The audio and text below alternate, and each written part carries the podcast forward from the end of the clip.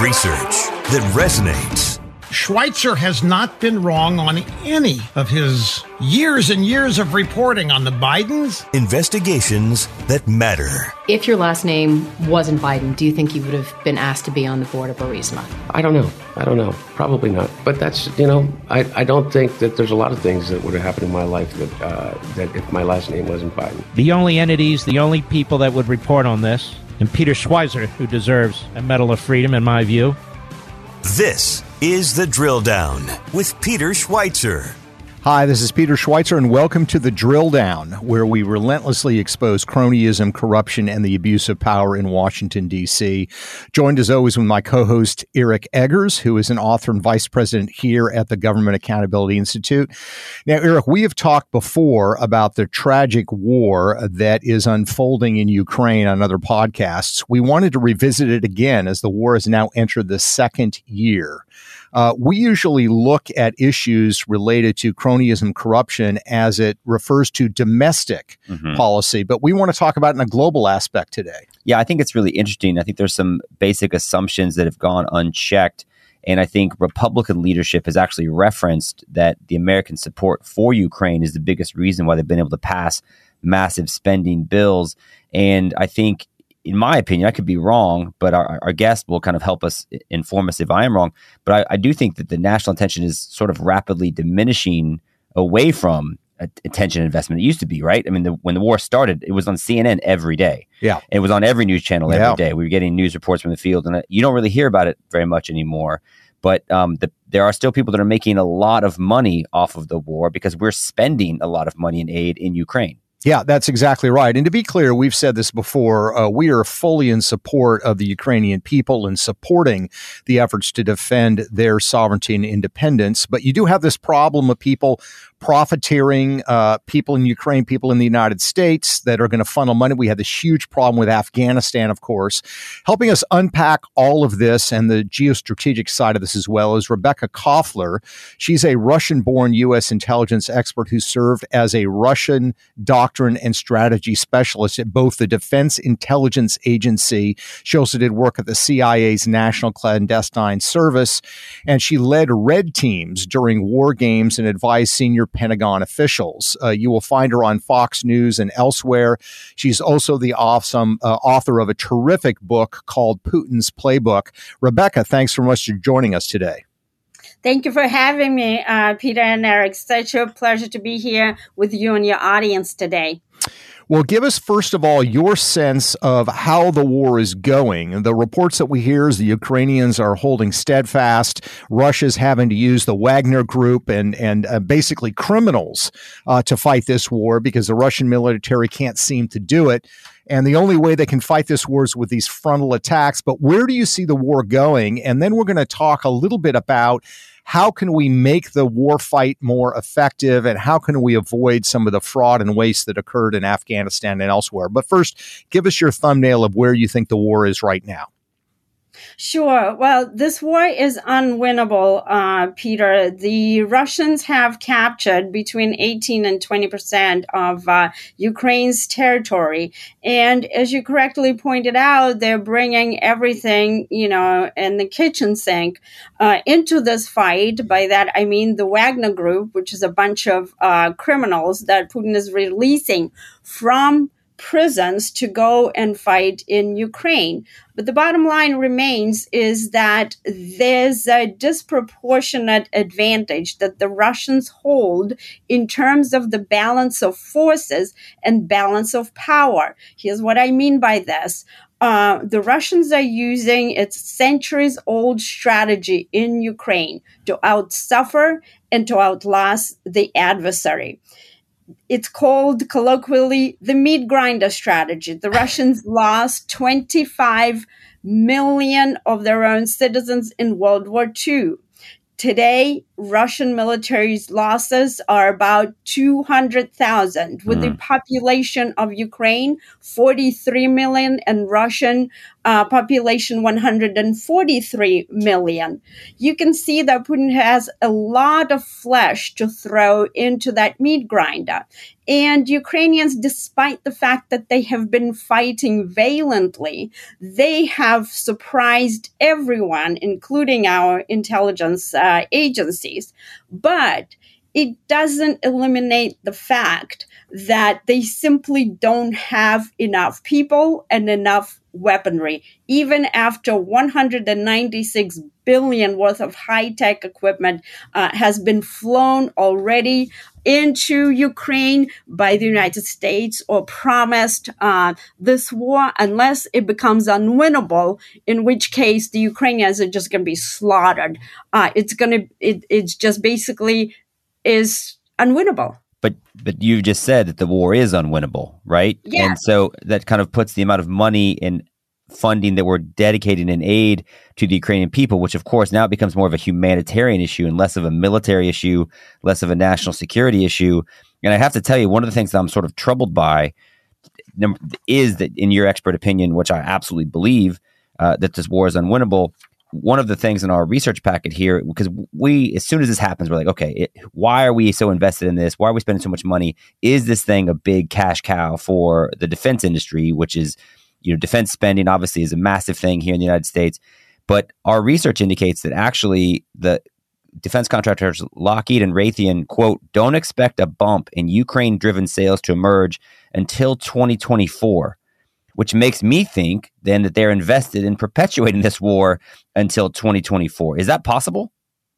Oh, yes, it's absolutely possible, not just till 2024, but beyond. So, uh, here's the two prong, uh, strategy and goal that the Biden administration, which is highly corrupt, and I know Peter has written a lot about that, um, that they are pursuing outwardly. They are saying that, you know, we're helping Ukraine fight for their democracy. Well, that's myth number one.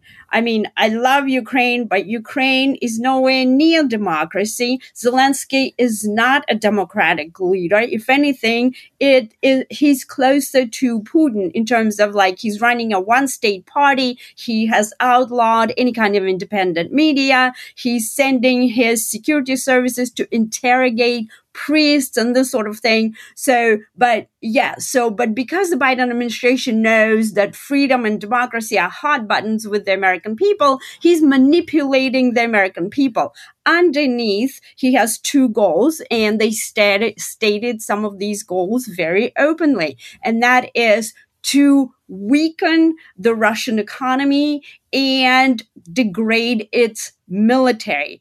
And that will take a very long time because the Pentagon itself has designated Russia as its near peer competitor. The Russian military, despite all of the mishaps and the tactical, you know, uh, incompetence, the fact uh, of the matter is it's still a top military and in certain weapon system and in doctrine and strategy it has advantage over the united states including nuclear.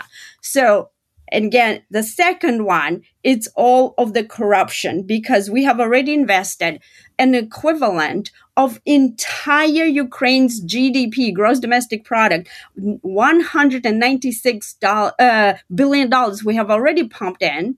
Ukraine's G, uh, GDP for 2021 was 200, right?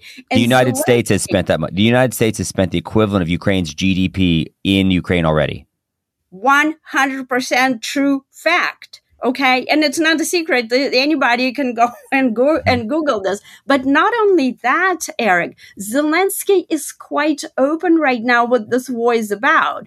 Um, in the beginning, he was issuing all of these, you know, uh, heart tugging, tearjerker videos, you know, with children being blown up and was pleading for more weaponry. Well, right now, he's actually candid. He's having meetings with the Chamber of Commerce at Boca Raton, Florida, with the National Association of Manufacturers, and he is appealing to the investment firms and to the military industrial complex saying that this is an investment for you guys. Guess how long it's going to take to rebuild Ukraine if this war were ever to end? 396 billion. I mean, this kind of money, it, the math is becoming prohibitive because we are in debt. I mean, we have $31 trillion debt that we're saddling our children and grandchildren with. The American people are not stupid. Sooner or later, this whole Russia Ukraine hoax is going to unravel. Just like the COVID, you know, cover up unraveled, the same thing is going to happen with the Russia Ukraine and the true reasons why the Washington uh, elites are supporting this war and why the Biden administration is continuing to fight it indefinitely. We are talking to Rebekah Koffler. She's the author of a terrific book called Putin's Playbook. She uh, worked for the Defense Intelligence Agency and CIA uh, in a previous life. Uh, so, Rebekah, you know, this presents a, a terrific dilemma for us in terms of making decision makers. Obviously, I think we all here and the vast majority of the American people are sympathetic to the average Ukrainian who is suffering as a result of this war. Uh, and yet they are led by this, let's say, ethically challenged leadership. Um, Zelensky, uh, of course, was put into office with the support of oligarchs like Kolomoisky, who is who is highly, highly, highly corrupt. We've looked at him before. He was uh, involved with Burisma when Hunter Biden was there. He was also reportedly the man who pocketed billions of dollars in taxpayer money with the failure of Privat Bank in Ukraine. So these are the vessels we have to deal with how do we move forward, Rebekah? Uh, you know, my view is let's give the Ukrainians the means to defend themselves in terms of guns, but don't give them any cash because the cash and the financial grants are going to disappear. It reminds me of the Afghan war where the Afghans, it was discovered, had these ghost armies, where these military commanders were, were saying they had 35,000 soldiers under arms. They didn't have any, but they were being paid to provide paychecks for 35,000 soldiers. That could be going on in Ukraine. But the question is, Rebekah, how do we go forward? Presumably, we want to help the Ukrainian people. We don't want corruption. What options, if any, do we have? Here's my proposed plan. First of all, if you are pro Ukrainian, if you love the Ukrainian people, you must place pressure on this administration to push Zelensky to settle for peace. Why is that? Is because, as I said, the Russians are using a century old uh, strategy, the war of attrition. That's how the Russians won every single war. It's just, but the relentless attrition of manpower. And the Russians and so, already have mandatory conscript, conscription for a year, right? So any men between 18 and 24 have to serve in the military. So they've got a built in supply chain of military power already. Exactly. You just nailed it, uh, Eric. And not only that, um, Russian Defense Minister Shoigu announced that Russia is going to beef up its armed forces to 1.5 million conscript. They are already uh, having 350 uh, people just ready to join the fight, and uh, additional 150 in training camps. So Putin has been preparing for this for the past 20 years, okay? And unfortunately, we ignored the Biden, including the Biden administration, every single signpost of what was unraveling. In fact, I personally briefed, you know, the White House. I briefed every combatant commander that's involved in uh, the uh, European theater, EUCOM, STRATCOM, the, the commander that uh, is in charge of our nuclear forces. Nobody wanted to lift a finger, right? And right now, what's happening is our ruling elites are openly saying that this is a good investment for us to continue bleeding the Russians out, but they are bleeding Ukrainians. They are real people. I mean, they are men, men women, and children. And so, uh, for what? To protect Europeans who fail to provide for their own security. Uh, look at this number. Only eight countries out of 30 uh, provide 2% towards the uh, of their GDP towards the collective security kitty, right? Germany, the the richest country in Europe, doesn't even provide that. So if you love Ukraine, you must uh, push for this war to end. And then the second um, thing that I want, Kolomoisky is all right on the, on the money, Peter, that you just said. I don't need to, you know, uh, go over any of that except the fact that uh, our own government banned Kolomoisky and his entire family from entering into the United States because of his massive corruption. He's on uh, under investigations ethically challenged. Like the entire Washington ruling elite is, is, is just so ethically challenged. The, the first uh, plan that I propose is tell the truth to the American people. Mm-hmm. And unfortunately, you can't hear the truth because there's almost an embargo with uh, with the legacy media.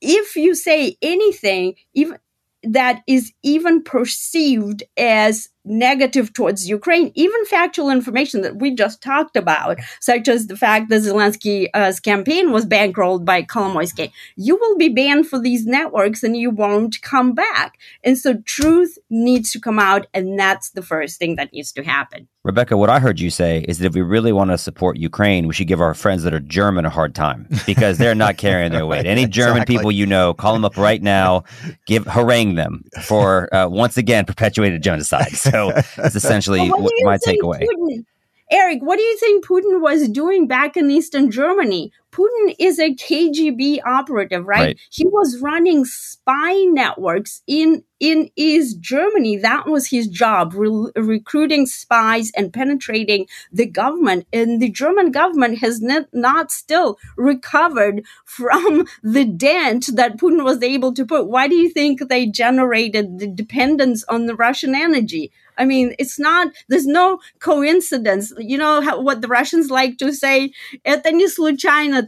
This is not a coincidence. We're going to take your word for it that that's what that means, Rebekah. But what, what I think is um, interesting to me is if the Biden administration and the powers that be here are benefiting and if they're pitching this as this great investment opportunity – then in some way, and this is a weird thing to say, but it's almost like Vladimir Putin has done these people a favor by invading Ukraine. I mean, is that something that is that part of his calculus?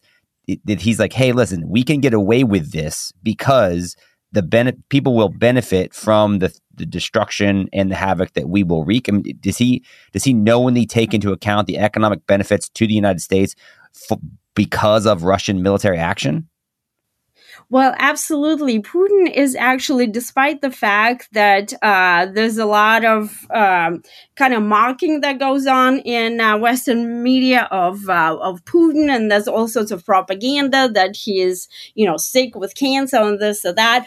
Putin is a master, you know, strategist. And in my book, I described, you know, um, his strategy. He's not only looking at the battlefield, right? He is bringing in sort of the big geopolitical uh, uh, picture. He's using cyber, he's using space, all of these um, weapons that he developed, right? They are built to exploit vulnerabilities in US in US military posture and warfighting strategy. What do I mean by that? It is no coincidence that the Chinese have just been able to identify glaring gaps in our airspace security, right? The Russians are so much better in that. Um, and so Putin is using all of those things but in addition he is looking at the geopolitical you know uh, big picture the strategic environment and there are tectonic shifts in that environment that are going on. You know uh, russia is getting closer to china to iran to north korea and he's looking at all the globalists that are meeting and you know uh, every year and planning about how to take over the world and he knows how to generate dependency among those people, right? On Russia, on China. And so what's going on right now, there's a massive transfer of, of, um, of wealth from these military industrial from rather American taxpayer, right? Because where does all this money come from? It's from us. It's from Peter. It's from Eric. It's from me. People like us, right? And it flows. It funnels through Ukraine because we're providing not only weaponry, we're providing training. We are uh, paying pensions for Ukrainian government workers, for God, goodness sake. And so all of that wealth is transferring to the military industrial complex and to the global elites and to the financial investment firms like JP Morgan, BlackRock, uh, Morgan Stanley, you name it. That's whom Zelensky is meeting with right now. He's not meeting with us. He's meeting with those top dogs. Wait, did you realize that? We're, you're telling me we're paying Yes. United States aid goes to Yes. pay Ukrainian pensions? Yes. And and uh, pensions in the United States aren't guaranteed by our government. So it's, it's, a, it's a strange thing. But let, let me say this again: Vladimir Putin is a thug. He's ex KGB. He wants to reconstitute the Soviet Union. He's a massive threat. But here's the concern that I have, Rebekah, and I want your keen analyst mind uh, on this because you've looked at it. Is it's unclear what the Biden administration strategy is. Um, and you see hints of of effectively unconditional surrender. They're talking about war crimes trials for Putin. Does he deserve to, you know, go to trial? Absolutely. But the problem is the immediate point that you say unconditional surrender is is our goal. You put Putin in a situation where it's do or die. He needs to win this war and escalate it. Maybe start using battlefield nuclear weapons, Which whatever. threatened now. Yeah, exactly. He's already threatened, but you put him in a corner where he, it's it's either do or die, and that seems to be the strategy, and that is the dumbest thing uh, to do. It's one thing to say unconditional surrender for Adolf Hitler when he doesn't have nuclear weapons, but to say that to Vladimir Putin in this context is absurd. So, what should the U.S. strategy be? And you talked about the need for some kind of a peace settlement agreement. Could you put some specifics to that? What should this agreement say? Where would the territorial line be? Um, what could we do to give Putin something to f- save face so he would do this deal, but would also protect the integrity and the security of the Ukrainian people? Sure. The first thing that I want to say uh, in the beginning, you said it's unclear what Biden's strategy is. well, it's unclear because there isn't any. there's traditional, stra- this traditional approach to warfare is, is this: you keep throwing weaponry and you keep throwing money and, and hope uh, that the problem is going to go away. And guess what? We did that in Afghanistan. We sacrificed 2.2 trillion dollars courtesy of American taxpayer and 6,000 American lives. And then at the end, after 20 years, we ran away and left $85 billion worth of top secret, top of the line, high tech military hardware to Taliban, the same people Oops. Oops. I was Oops. gonna say- who wear towels on their heads. They're still running the country. Yeah. That's Biden's strategy. Okay. We don't have another 20 years. And so, um, so yes, the peace strategy, uh, that I, b- have assessed this is my professional intelligence assessment Yeah. that that's what putin would accept okay as an intelligence officer we don't tell like what the policy and strategy should be to because we're supposed to be unbiased right? Right. so this we only talk about what the adversary's perspective is right? And of course peter you're absolutely right. It's a it's it's an absurd strategy to push putin into the corner and say oh this man cannot remain in power. You know it's not just biden it's lindsey graham. I used to respect lindsey graham but he is now off his rocker you know basically uh telling the Russian people need to uh, remove Putin and need to stage a coup. I mean, what kind of madness is that? What is Putin going to do? Of course, he's going to uh, get all these nukes uh, ready, and he is. Remember, the nuclear forces that he put on special combat alert are still remaining there. Well, and, And, and, uh, and, and just to add, Rebekah, to your point, even if there were a coup, what guarantee is it that the new leader would be better than Vladimir Putin? You There's no guarantee. You would be worse, Peter. Yeah. Guess who is Yeah. going to take over? It's Nikolai Patrushev, the head of Russia's Security Council, another, you know, KGB assassin. These two are like this, you know, they're close. They're not just professional colleagues, they're buddies because uh, Patrushev executed a um, uh, demolition of Grozny strategy during the Chechen War, right? Mm. This is the guy uh, whom Putin trusts. Anyway, so it's all wishful thinking and fantasy that the Russians are going to remove Putin. Russia, Putin enjoys 79% approval rating. Joe Biden can only dream, you know, in his wildest dream about such approval rating. Uh, but uh, back to peace uh, strategy that Putin potentially may approve. The reason I'm caveating it potentially, it's because Putin doesn't trust uh, Biden. He doesn't trust the Washington establishment. He would trust somebody strong who's actually a, a, a peace, uh, I'm sorry, a deal maker, right? Somebody like the 45th president. But if he were, he could agree to uh, if he is allowed to uh, retain the 20% um, of the territory, Luhansk, Donetsk, Zaporizhia, Kherson, um, the portions of Ukraine that he annexed, plus Crimea, right? And if the West were to acknowledge it as Russian, and the second thing, so so there are three things. So that was the first thing. The second thing is if Ukraine were to be legally guaranteed to be neutral, not a member of NATO, because that's his red line. And I can explain why that is his red line. And then the third thing if Zelensky is removed and a more neutral government, you know, were to be in charge of Ukraine. Other than that, he is uh, planning on continuing annihilating Ukraine. Ukraine is right now basically ceasing to exist as a country. Its its uh, industrial base is destroyed. Its agricultural foundation is destroyed. Uh, most of its critical infra- energy infrastructure is destroyed. That's how he's progressing because he decided that if he can't have it, we can't have it either. So basically, what we hear you saying is because what he would accept, I don't think the West would be willing to do based on all the coverage in terms of, you know, they're not just going to like cede, take Ukraine out of NATO. I think Zelensky at this point, he's been very smart about aligning himself with important people. And so now they, they, he sees himself as they're connected in, they're not going to let him go.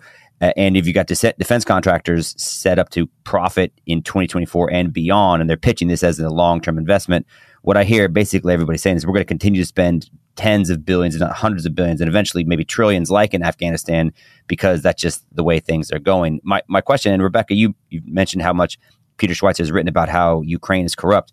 Before that, he also wrote extensively about actually Ronald Reagan's strategy to end the Cold War in Russia. And he's actually kind of got a low, he's low key a, a Russophile. So I guess I'm sort of interested in your assessment. I mean, what do you see as the key differences between the way Ronald Reagan approached the Cold War and how we're now dealing with Russia, and and why do you think that is?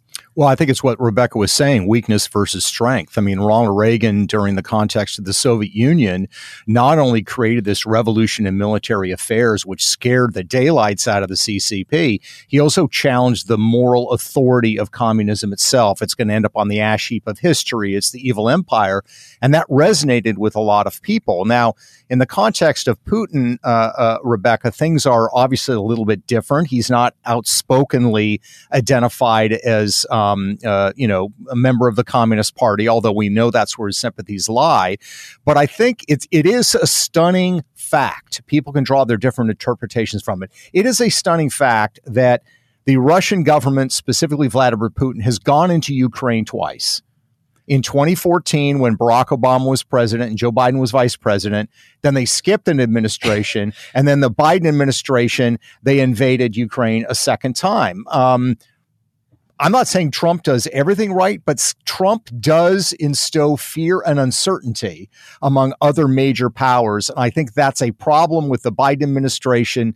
Uh, Rebekah, what are your thoughts on this? Um, kind of final thoughts on uh, what the posture should be of an American president. Let's assume uh, we get to 2024. We have a chance to create a sort of hypothetical president to confront Putin. Who's the ideal in the abstract sense, the ideal president, what should their policies be with regards to Russia and how we can beat back what Vladimir Putin is doing, as you highlight in your very excellent book, uh, Putin's Playground? Peter, I'm so delighted that you asked me this question because the legacy media does not ask me this question because they don't want to talk about Trump. But despite the fact that there was this complete disinformation propagated by the big tech and the big media that uh, Trump somehow was, you know, uh, uh, Putin's friend or, or, or, worse, right? Right, right. Uh, His client, yeah. right. Putin feared Trump. Trump, President Trump, the 45th, he pursued the most robust uh, strategy against Russia since President Ronald Reagan. And let me tell you real quick top five things that gave Putin a pause um, that, that Trump did in order to counter Russian uh, doctrine and strategy. Thing number one President Trump stood up U.S. Space Force. The Russians stood up this in 2001. The minute that they uh, got their hands on the, the report that's called the uh, Rumsfeld Commission report that identified vulnerabilities in our satellites, uh, Putin developed a strategy, or rather, on his orders, the general staff developed a strategy on how to attack our satellites uh, in wartime and deafen and blind our forces. Well, President Trump understood that, and he stood up our space force that developed counter space weapons to attack the Russian satellites. Number two, uh, President Trump authorized offensive cyber operations against Russia, which is a top dog in the cyber weapons realm, right? Uh, Obama was afraid to do that. Number three, President Biden, uh, I'm sorry, President Trump um, kicked out the KGB owned and run quote unquote antivirus Kaspersky software that that the U.S. government, in its infinite wisdom, was running. That's so bad. You can't make this stuff up, guys. I served in the government. I served in U.S. government, and uh, you, you know some of this stuff you can't like imagine what goes on, right? So it took Trump to just kick the heck out this Kaspersky KGB. Number four, um, in Syria, President Trump authorized a missile strike that killed 300 Russian mercenaries. Mm. Okay. He called Putin and said, Hey, you know, Vlad, are these your guys, you know, over there in Syria? You know, and you know how Wagner Group, uh, the Russian government didn't recognize it as even as a, as a military force, right? They just, you know, convicts. Um, and Putin said, No, no, what are you talking about? And Trump said, Oh, good, because I'm just authorized a missile strike. And they were gone like that. And then the final and most important uh, thing that President Trump did, he authorized the development of a low yield uh, sea launch nuclear cruise missile. Uh, which would hold a low yield tactical warhead. Okay. And that countered, just struck at the heart of Putin's escalate to de escalate strategy, uh, according to which um, a low yield nuclear warhead would detonate in the battlefield in Ukraine at this, you know, point, right, in order to de escalate conflict. Well, Trump again understood that. And he authorized this program for us. Well, guess what President Biden does the first day that he comes to office? He kills that program.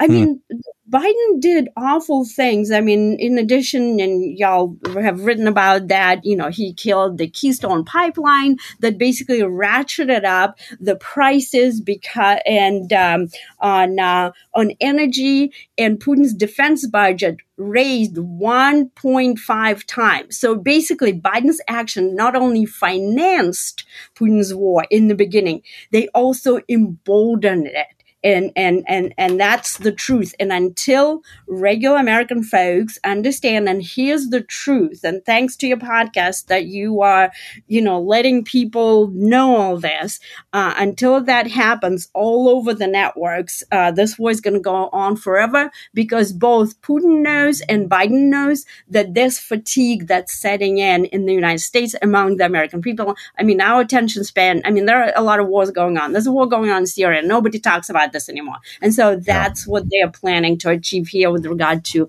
uh, russia ukraine war well, we've been talking with uh, Rebekah Koffler, who is the author of Putin's Playbook, an excellent book that we'd recommend everybody read if you can dissect Vladimir Putin's mind.